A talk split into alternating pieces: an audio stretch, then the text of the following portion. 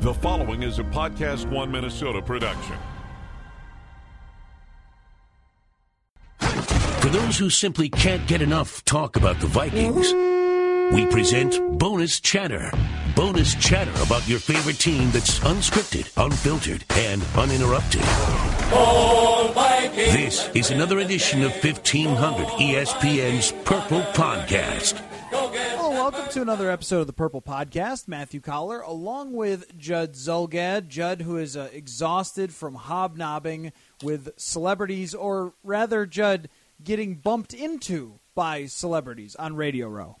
Radio Row is, uh, let's just say, I don't think they thought about the size of human beings in 2018 when they decided to go forward with the plan because uh, you are correct. I've been getting checked like it's a hockey game on a regular basis for four hours for the past three days. But besides that, I'm having a wonderful time. Well, yeah, we got to see uh, Terrell Owens walk by, Terrell Davis. We saw Travis Kelce and Greg Olsen bro it out like crazy, giving bro hugs, high fives. One of them squeezed the other one's muscle. I mean, this was all going on like right over my head. Uh, Von Miller has a very large entourage, I discovered, because all of them stopped right over me at the same time. So it's been um, an enlightening experience, and also you saw two radio hosts yell at each other, correct? Yes, yeah. Uh, what two guys? It turned out it was two guys from Houston, and we were sitting by the one guy who got up and walked over to the other guy's table, and because he didn't have a cordless mic, he took his phone so that he could so that he could call into a station. I I don't know. I have no idea. That's a lot All of I- effort to go yell at a guy across the room. All I know is that uh, the past three days have been uh, have been enlightening when, when it comes to how much of the country on their sports stations like to basically yell. Uh, yeah, it's not an uh, easy and quiet environment to work in, but very fun. Victor Cruz was really great. Greg Jennings had some awesome stories about Brett Favre and Christian Ponder. So go find those if you haven't uh, listened to them. We've put them up on everywhere Facebook and on uh, the podcast feed for Mackey and Judd. So if you're interested, Greg Jennings was super, super good on former Vikings quarterbacks. But speaking of Vikings quarterbacks, Judd, uh, we've got a move that has shaken up the landscape. Alex Smith traded to Washington. Eventually, when the league year begins, he will Yep. be traded to Washington, but they have agreed to a deal for him, which takes our Alex Smith idea off the table. I am disappointed. I should say this. I was disappointed that that my plan or our plan uh, collapsed so quickly because it did make a lot of sense for me. If, if you're the Vikings to pursue Alex Smith, let Keenum walk, uh, go to Teddy, give Teddy potentially a three-year extension, bring Smith in in the, in the last year of his contract, and have him start in 2018. So my initial reaction was, "Oh, that's too bad." Until Matthew Coller, I saw the terms of the deal. So the Washington Redskins sent a, a very good nickel corner to uh, KC, which is the equivalent of what Trae Waynes, right? Being traded from the Vikings to KC. Yep.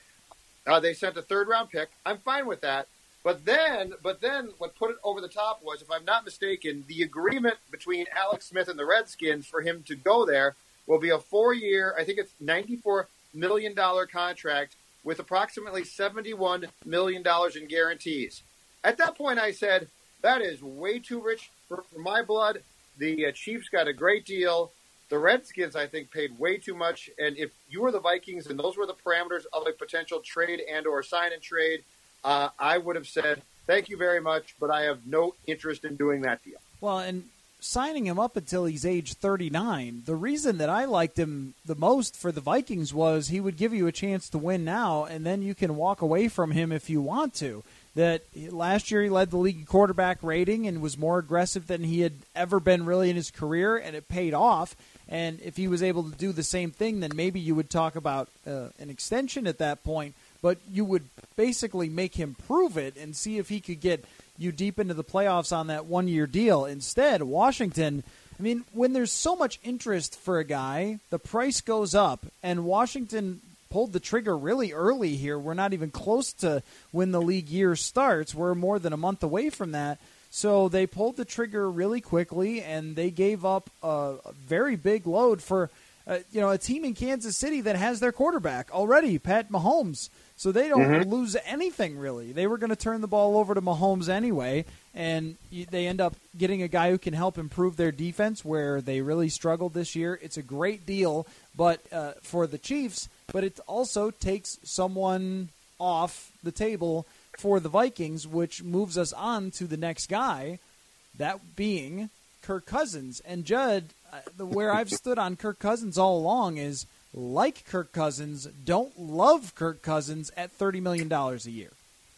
And I actually saw um, some, some quick speculation after the Smith contract. The uh, the terms leaked out on that last night, Matthew. And the immediate speculation I saw that is Kirk Cousins will get ninety four million dollars, the same as Smith. Only the difference is this: it will be guaranteed two million more than Stafford got, which means that Kirk Cousins, uh, when, when the league new year begins, and I believe, let me look that up. I think it's March the fourteenth. Yes, March fourteenth. Kirk Cousins will become your highest paid player in the National Football League, at least for a while. I'm not going there. I like him too. I'm with you. I think he might be very good. But the key in the sentence that I just used was I think. Um, if you are going to make that type of, investment in a quarterback, though, if you're the Vikings, that means that you have to start saying, okay, we're going to invest in him, but at that much, it's going to affect our salary cap because it would. And so now, can we not re-sign Kendricks? Can we not re-sign Barr, Hunter, and go down that, that defensive list of very good young players who need who need to be potentially brought back here and or extended soon? Um, so I'm with you. I like Cousins. There is no way that I am going to guarantee him $94 million. And the thing about Kirk Cousins that's so interesting for me is when you watch tape on Kirk Cousins or when you look at Pro Football Focus's grades off of the game tape for Kirk Cousins, they're really not anywhere near as impressive as his box score stats. And my theory on that is two things. One, that Pro Football Focus grades the quality and degree of difficulty of throws, and his are just not that high of a degree of difficulty.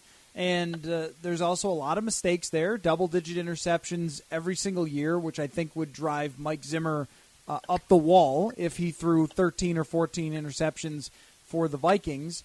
And I think part of it, too, is they're playing in shootouts a lot, where the other team is scoring a lot on their defense and they're having to score, and other defenses are playing back and things like that, where he's racking up a lot of these huge fantasy stats. So he's great for fantasy owners, but when it comes to your big time throws, when it comes to your big third downs and things like that, he's not necessarily the quarterback who can uh, have the arm talent to make that happen. And the way I look at him is he's a glorified Case Keenum or a Case Keenum who's done it for three years. So if you don't want Case Keenum, then you probably don't want his slightly better uh, version in Kirk Cousins at such a high price, which leads us, as all roads seem to do, Judd, back to Teddy Bridgewater in this conversation. Now, Doogie brought up something interesting that for all we talked about Alex Smith, he said that he heard the Vikings weren't really in the conversation for Smith.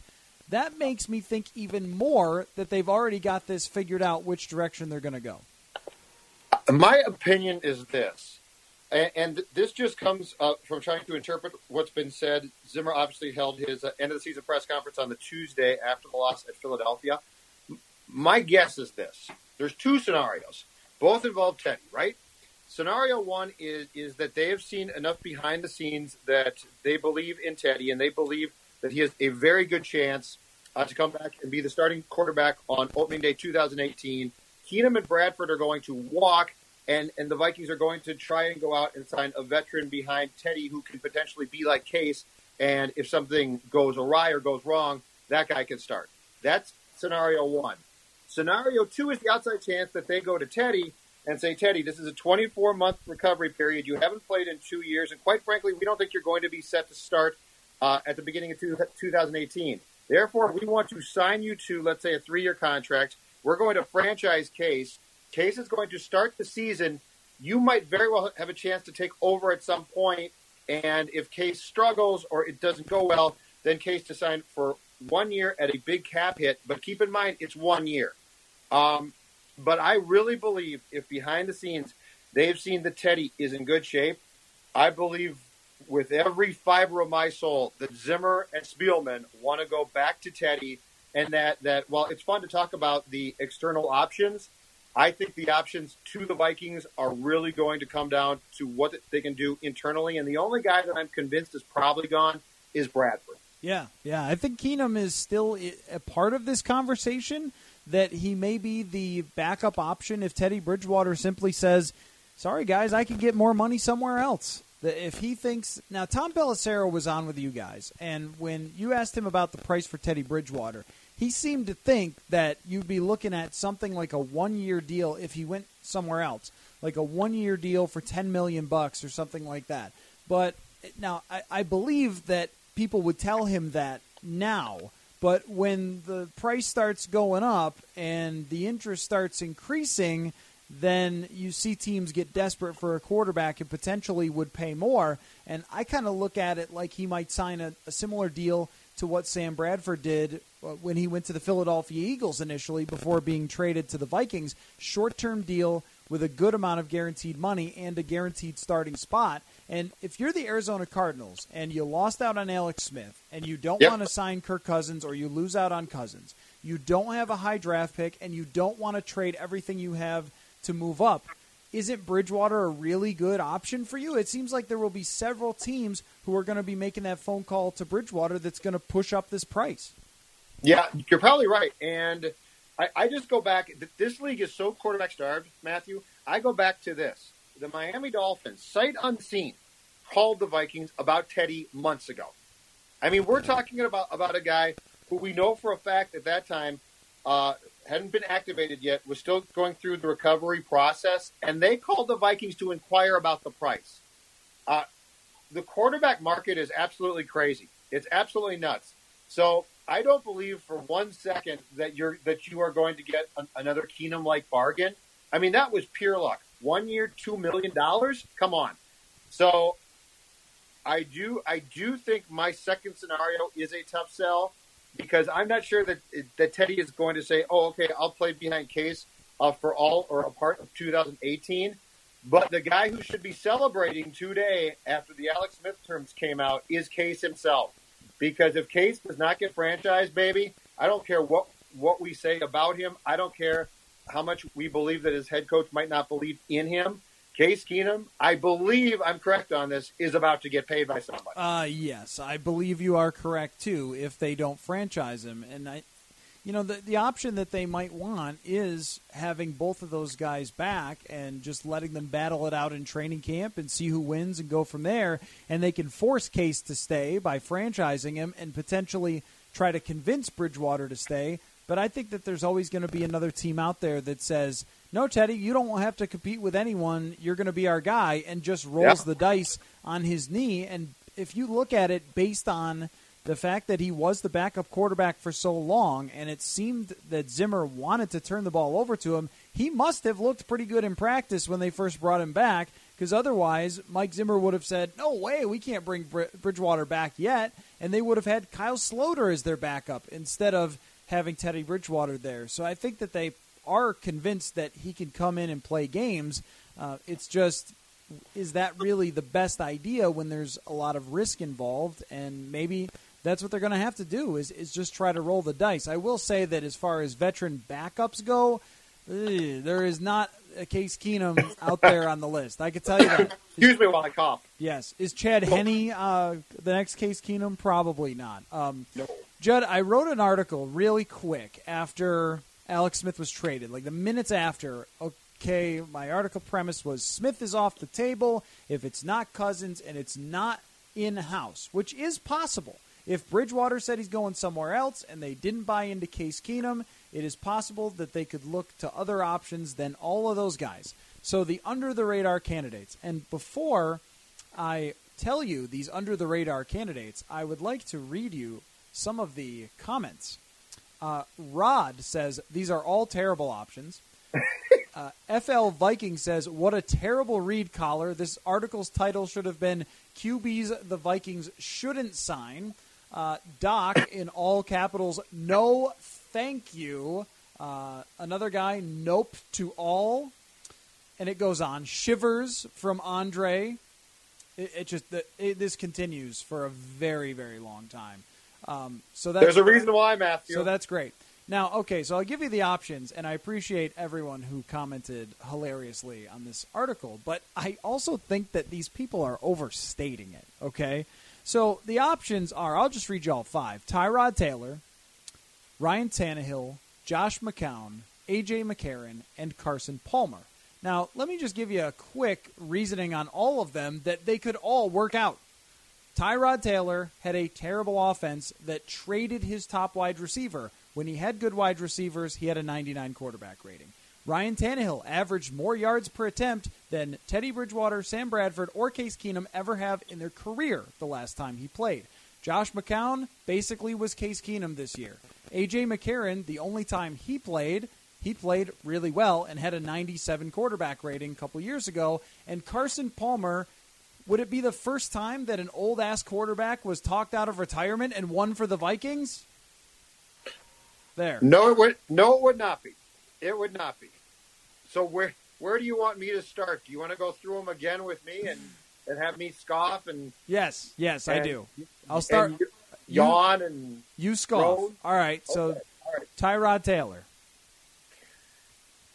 Well, okay. So so the premise is the strict premise here. Teddy comes back as the starter. Keenum and Bradford are gone, and these guys are probably the backups.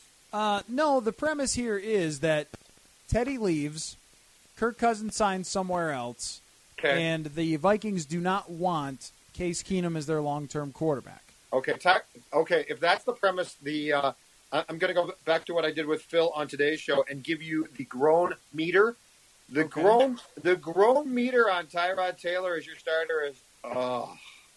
Okay. So it's, it's, not really long, but it's still an oh. Now I have never been a believer in Tyrod Taylor as a franchise quarterback, but I did see him play pretty well, better than Case Keenum did this year for the Vikings a couple of years ago, and the Bills didn't make the playoffs because Rex Ryan forgot how to defense.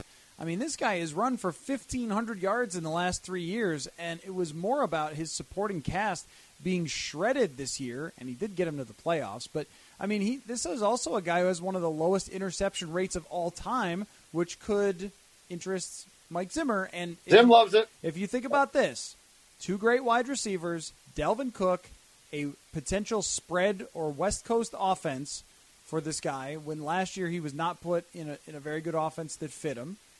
I mean, I'm not saying that this that, that he would win the Super Bowl. I'm just saying that if everything else falls apart and the Bills trade up to draft a quarterback, then you have to make the phone call on somebody who's shown that they have a lot of uh, athletic potential for one, because he's a great runner, but also um, ha- have had some success as a starting quarterback. I will say this: if I if, if I'm uh, Spielman and Zim, and I get the feeling that that there is any chance that I have to turn to uh, said list that you put together on uh, Tuesday night, I'm franchising Keenum. I'm giving him his 20 plus million, and I'm franchising him and saying, "I'll give you another year." See, I think that the next guy on our list is better than Case Keenum, but has been playing for one of the league's most underappreciatedly awful franchises, the Miami Dolphins. At last we saw Ryan Tannehill, he had a, a very good season in Miami.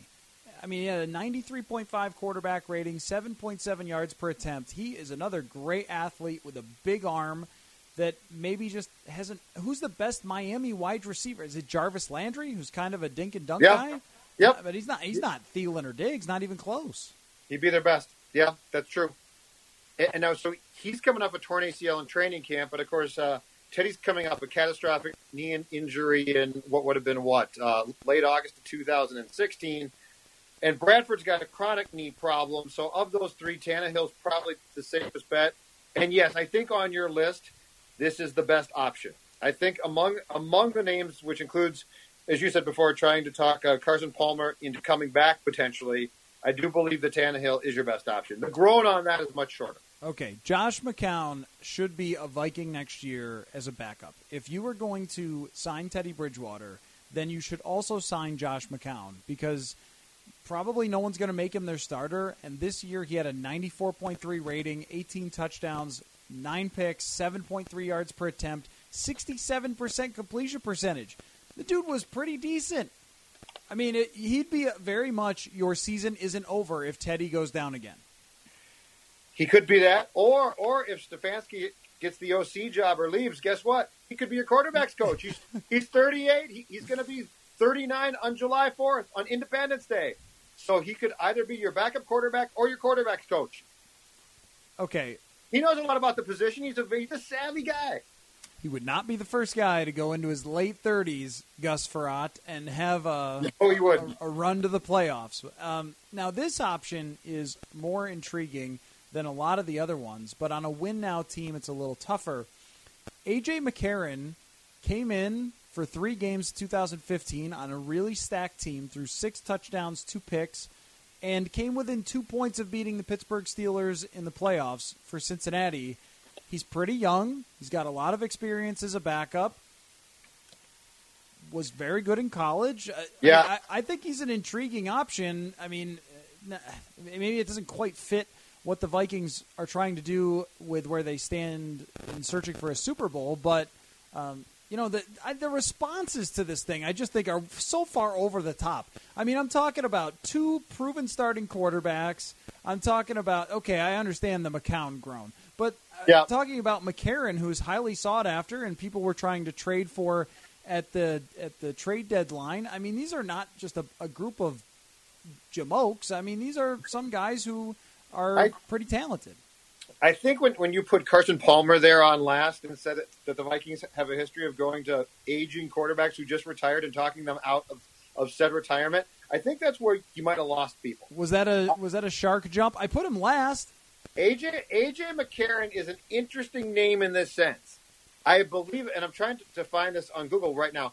I believe he has a grievance uh, he hearing. Does. Correct. Okay. Yes. If, if he is deemed to be an unrestricted free agent, someone is going to sign him, and someone is at least, I think, going to give him a legitimate chance to start. Yes. Uh, the Bengals, I believe, who are among the cheapest teams in the history of sports, are trying to say that he should not be unrestricted and that he should be a restricted free agent, which means that you would have to give up potential if you signed him draft pick compensation which I don't think I would do if I'm the Vikings. So if he was turned loose, I would examine the possibility. Um, all of that being said, w- once again, this comes back to the question mark. And do you want to turn the offense over to a guy who has had some success in limited playing time before, but has not been a starter throughout the majority of his career or his entire career? Yeah, So- uh, I, I think he is intriguing for a team that's maybe rebuilding. But then again, I mean, if he is that talented to play really well for the Bengals when they were a stacked team, could he do that again? You know, it's, I'm, I'm still poking through these comments. Go get Philip Rivers from the Chargers. This is this is my point of That was from Mackey Coller. My- that came, I, I, I bet that one is from a P. Mackey in Minneapolis right there. He It- loves Philip It, Rivers. it's from Brian H. I also like Philip Rivers, but what would make you think Philip Rivers is available? I mean, the Chargers had a great team this year. They had a lot go wrong early in the season and missed the playoffs, but they could be a serious contender next year. I mean, why why would Philip Rivers be leaving? I mean, he lives in L.A., right, or he lives in San Diego, and he He went to San Diego and buses to Los Angeles for the games now. It's absolutely fantastic. Right, yeah. Uh, s but he's a Southern California guy now. He's been their franchise quarterback forever. They're just going to trade him? For what reason? I, I don't see that at all. That's where I'm, I'm reading. Well, call Drew Brees. Okay, well, Brees said on the Ellen show that he is going to be a saint for life. So I don't think that's going to happen. Kirk Cousins. Okay, well, you know what? With Tyrod Taylor and his contract situation and Ryan Tannehill, you are not locked into those guys for very long at really all that much money. And I think both of those guys are on. Now, Tannehill, I think, is probably on Cousins' level, and Taylor maybe a step down, but the running makes him uh, a little bit better there. It's not like Cousins is on a whole different tier than those guys. And then you're talking about the premise of the article was if they don't want to franchise Keenum and Teddy is going elsewhere. So, you know, of course, those would be your two first options. But, I mean, if you're talking about quarterbacks who are proven and in their prime, stepping into a great situation, I agree that the Palmer thing was tongue in cheek to some extent, but also Randall Cunningham. Did anyone see that coming? Jeff George went what seven and three one year. Gus Frerotte I just mentioned. I mean, th- Yeah, it's I think this I stuff think does Hurts, happen. Yeah, I think Carson has uh, made it pretty clear he's done now, though, and I don't see him. I mean, he's been hurt us so much as well, but but to your point about your list, I mean, there have there have to be backup plans here. I'm just saying, I think the backup plan, if they think that things start to fall apart, is going to be to franchise Case. But more importantly, I really believe this team is going to sign Teddy to a contract. Yeah, I really. I, I, I, there's there's two Judds here. There's the podcast radio Judd who loves to speculate, right? Because it's great fun and it's fun to talk about the rest of the league and what could the Vikings do if they did this or, or that.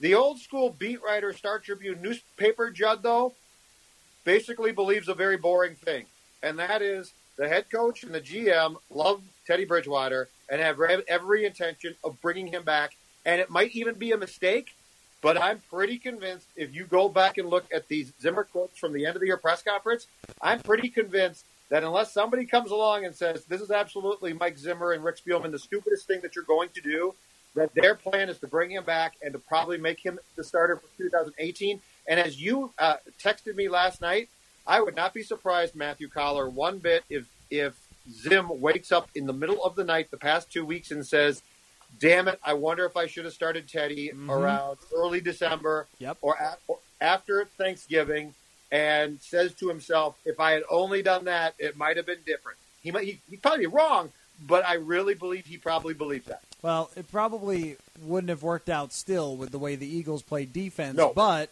the, Agreed.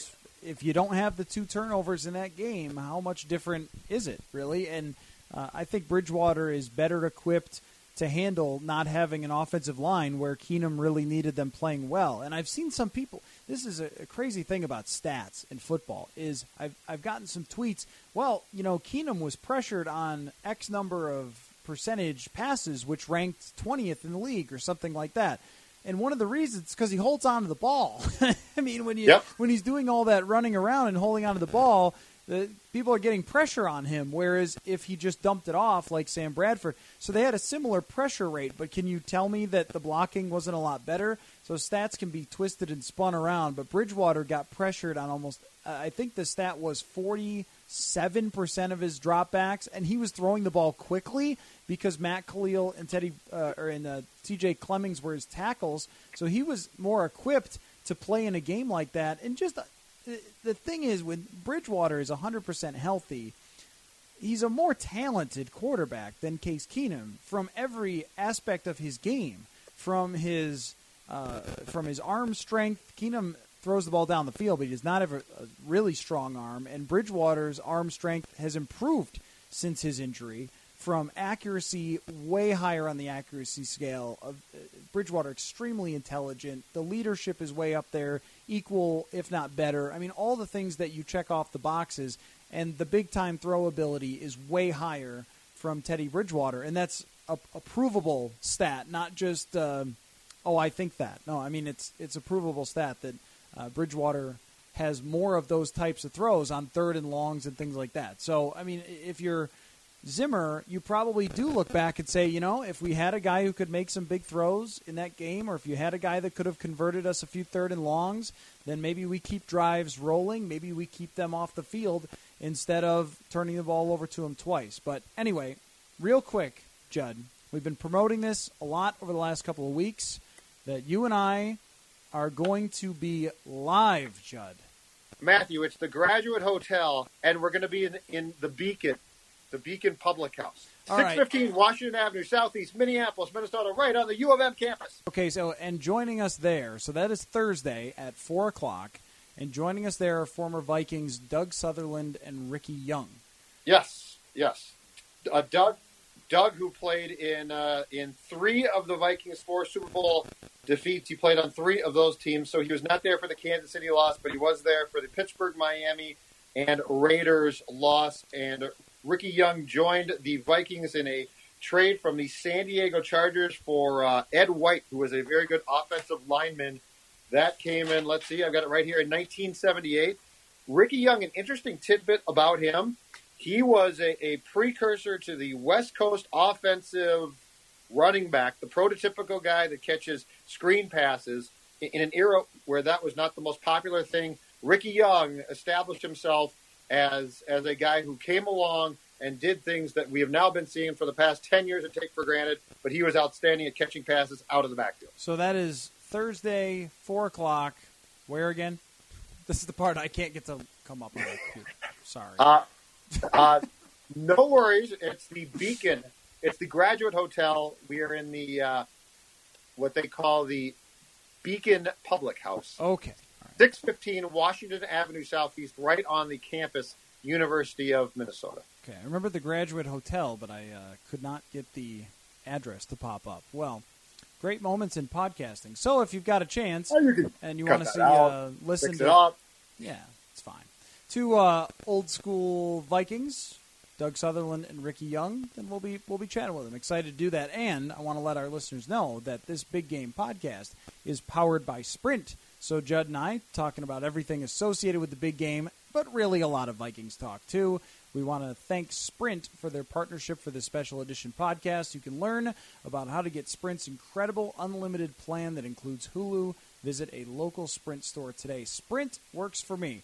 Judd, um, do you think that we're ready yet to talk about the Super Bowl or no? Are we not ready? I mean, fans, like, are they ready to start actually saying, okay, I'm going to watch this game, I'm going to try to enjoy it, or are they just going to not watch or continue to be salty? What, what's going to happen here? Here's my question, I guess. I, I don't even know if it's salty at this point. Certainly, for the past week plus, there's been disappointment because of how badly the Vikings lost in the NFC Championship game. Uh, I guess my my honest thought from the local fan is I don't know how much they even care. It's Philadelphia who they don't like against the Patriots who I don't know that they care about. It's weird because when the, the Ryder Cup was here, for instance, that's the U.S., right? We all can rally around the U.S. We all care about, we want the USA to win. Um, this is this is an event that is here for an event's sake, but the actual game itself, I think there's mild interest, maybe, but I think there's a lot of apathy too. So to answer your question, I don't think it's like the people don't want, want to talk about the game because they're mad about it. I just think that when the Vikings got bounced, they were like, "Oh, okay, it's the Eagles, and I hate their fans against the Patriots, and I don't like them because they're too successful." Yeah, yeah. So, uh, by the way, it, seems as if we will have an offensive coordinator decision soon. And one last name to throw into the mix, and maybe this is what the holdup is. Plus, the Super Bowl, you don't want to break your big news while the Super Bowl is going on. But John DeFilippo, who is the quarterbacks coach for the Philadelphia Eagles, a name that's been bandied about quite a bit considering the success of Carson Wentz and Nick Foles and working under Doug Pederson. I'm sure that uh, Mike Zimmer wouldn't mind bringing in someone from the staff that shredded him. from not only to just Yeah. help him design an offense, but also maybe tell him what exactly it was went wrong there. Yeah, no, and so, so yeah, because I I'd seen a report. I forget who reported that there was supposed to be or that there might be a decision early this week. Clearly, that's not going to happen. Um, and all, all indications uh, from reports locally seem to be that uh, that Kevin Stefanski, the team's quarterbacks coach, still might get the job. But I would, with a team that's this prepared to win now, as I've told you all week long, I would take a long, hard look at giving the job to someone who has previous play calling experience, because that's a lot to put on a guy's plate. And I mean, the one thing that we probably don't talk about enough, and it's been brought up, but it can be brought up on- a continual basis, because we're always talking about the quarterback position, is you can't overlook the job that Pat Shurmur did in 2017. Pat Shurmur did an absolutely fantastic job, and they just expect that an internal hire is going to carry that torch. I think that's a big expectation. Yep, and I, I do wonder how much the next offensive coordinator will have to do with who they have in mind for the quarterback, which way it works. Whether they're saying to these people in the interviews, "Hey, um, Teddy Bridgewater is going to be your quarterback, so what do you think of that?" Or if they're saying, "Hey, do you like Teddy? Do you like Case? Uh, what could you do with Teddy? What could you do with Case? What could you Yep. do with uh, Carson Palmer?"